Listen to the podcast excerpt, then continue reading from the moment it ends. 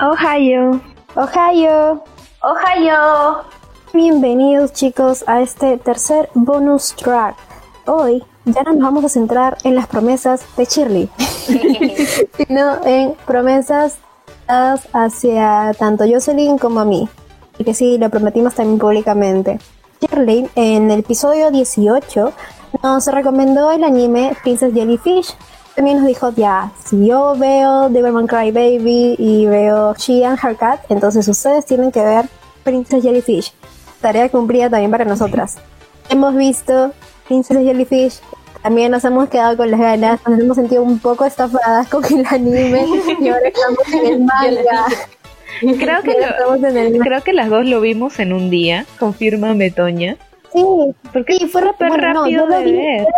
día y medio. Lo que pasa es que yo lo empecé una noche, pero el día siguiente cuando quise verlo, ese día no había luz en mi casa. Ah. Fue la luz en toda la zona, por eso no pude verlo, o sea, no pude verlo de corrido.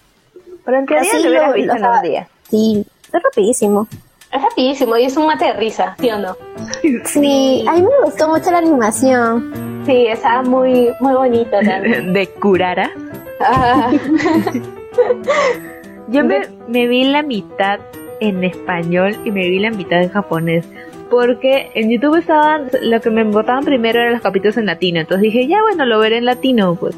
Y había un cap que no me cargaba bien el video, entonces busqué ya, lo veré subtitulado. Y ya me quedé con el subtitulado, porque si bien las voces en latino me gustan, de hecho ahorita que me estoy leyendo el manga, cada vez que habla la, la Tsukimi, me acuerdo la, la voz en latino de Tsukimi pero me molestaba un poco. Yo no sabía que me molestaba hasta que lo escuché en japonés, pero la voz de Kuranosuke en latino no es la voz de un chico. y por eso y después de escucharlo ya en japonés fue que ya dije, "Oh, aquí sí siento que las cosas están bien, no tanto como la de latino." Fue como que ya bueno, me voy a quedar escuchando viéndolo en japonés porque quise verme, creo que este cambio fue en el capítulo 6, quise verme el 7 en latino y ya me molestaba la voz, entonces dije, no, ya no quiero, ya me puse a ver, me puse a ver ya todo en japonés. Ah, no, yo toda la serie la vi en japonés. Yo me quedé con no, latino porque cuando lo busqué en YouTube me salía solo latino, entonces ya como que lo seguí viendo, porque cuando me salían las a continuación, también me salía ya con doblaje latino y seguía haciendo clic. Ya fue.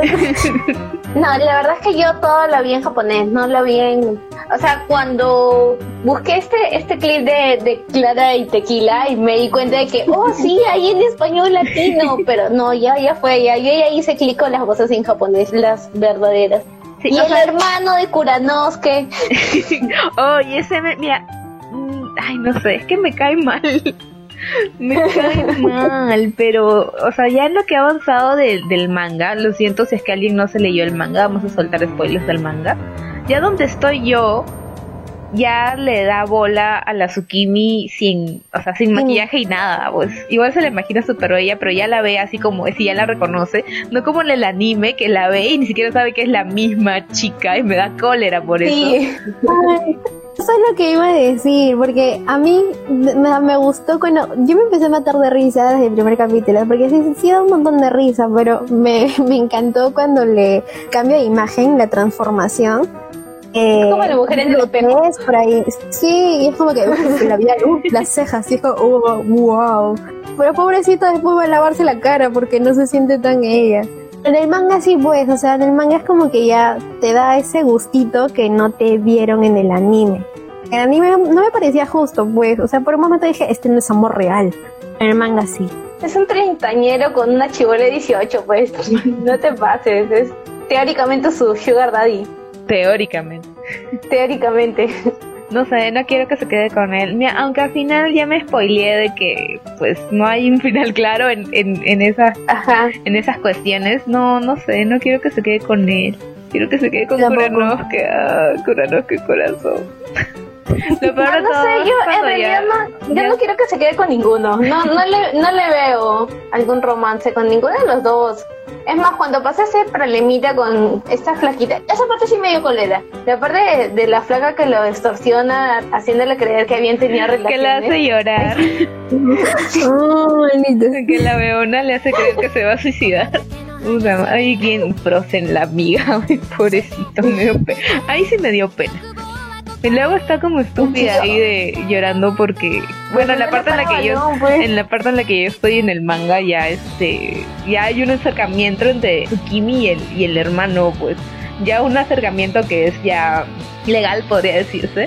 Entonces la flaca cuando se entera hasta que llora y llora por su por su chino treintona y yo, ahí está pues estúpida ahí está pero todavía no me acabo el manga estoy como que en el capítulo 50 y algo No, pues, o esa parte, pues justo cuando le muestran las fotos y, y la termina empujando, o sea, nada que respete a la mujer, nada de la mierda, bla, le empuja y se va corriendo el otro, y, y eso con todo el trauma. Es que No, en y- teoría, y es como- sí, es lo que dijo Kuranoje cuando lo vio, pues parece esas mujeres abusadas de, de las telenovelas. y es que en realidad, si es que ella lo hubiera hecho, si hubiera sido eso una violación, o sea, el pata ni siquiera estaba consciente ni nada. Así que puedo entender por qué el pobre se sentía todo abusado y, y- y le empujó y todo. Ay, no sé, pero sí, me sacaron unas buenas risas ese, ese anime, de verdad que sí. Sí. A, a mí, a mí me encantó también cuando, por ejemplo, eh, Chioko pero cosiendo y es como que fluidez Y mientras y le te dicen, hablan, ¿no? ¿cómo puedes coser tan? Dicen, ¿cómo puedes coser tan rápido? Y ni siquiera responde y ni siquiera ve lo que está cosiendo, no es como que voltea y dice, es que tengo que hacerlo rápido, porque son, ¿cómo no hacerlo? Si son ropas tradicionales, bla, bla, bla, bla, bla, bla, y su mano sigue moviéndose como si tuviera vida propia. Y lo máximo. A mí me encanta cuando le hacen tipo el makeover a todas las chicas, menos a ella, porque ella está Ah, con kimono. Y es como No, porque que, tú, tú estás bien. y no solo pasa una vez. que no sufre. Y es como que ya, pero la otra te hago a ti. y nunca llega nunca llega la otra. Estoy toda esperanzada de que pueda llegar, pero sí, la verdad es que, la verdad es que es un, es un muy buen anime. A mí me gustó mucho, me hizo reír bastante.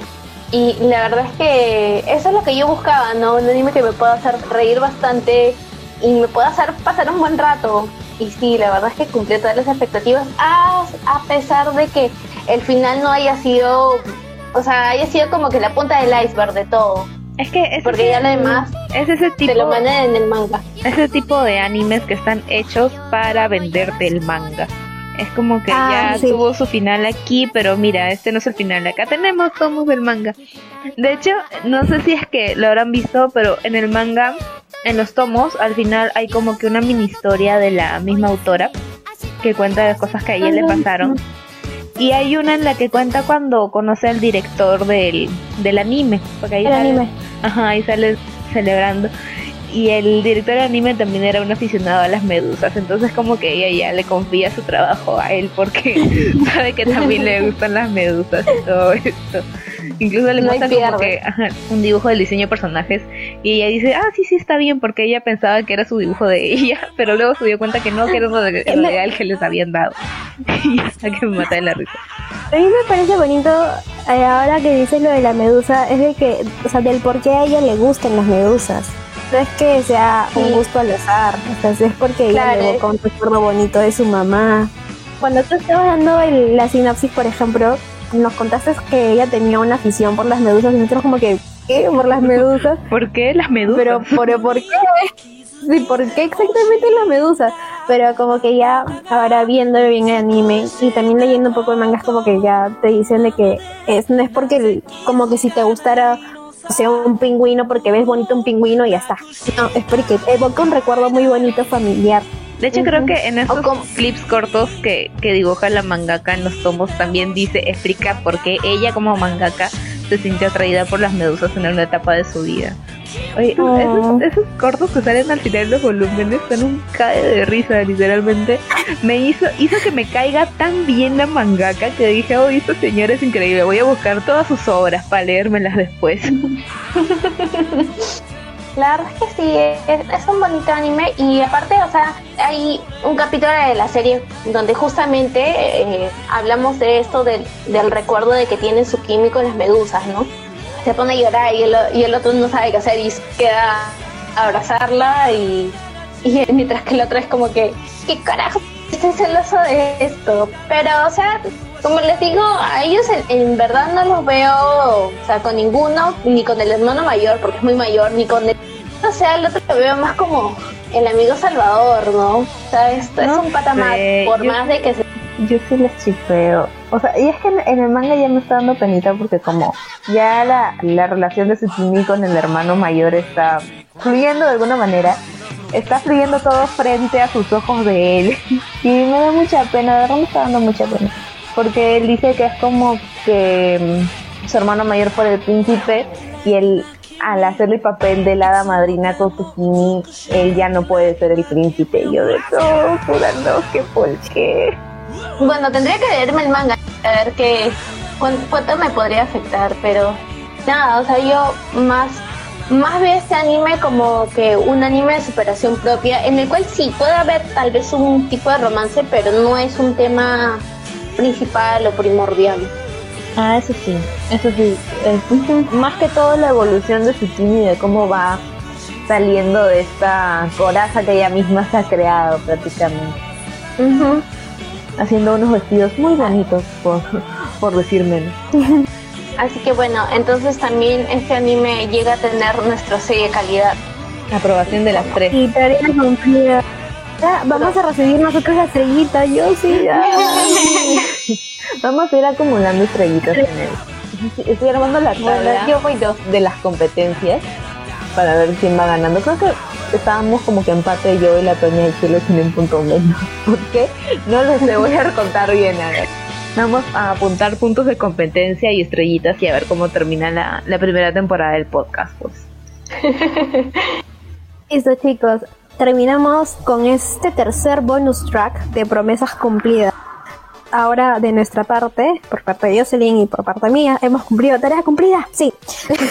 y estaremos volviendo en un próximo bonus track con nuevas promesas y nuevamente soltando uno que otro spoilers también para hablar un poco de nuestra experiencia con este anime recomendado. Así que ya nos estamos encontrando en un próximo episodio. Sayonara. Sayonara. Sayonara.